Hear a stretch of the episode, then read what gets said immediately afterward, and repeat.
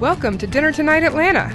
Look, I get it. There are too many great restaurants in Atlanta. It's hard to decide where to go next. But you know what?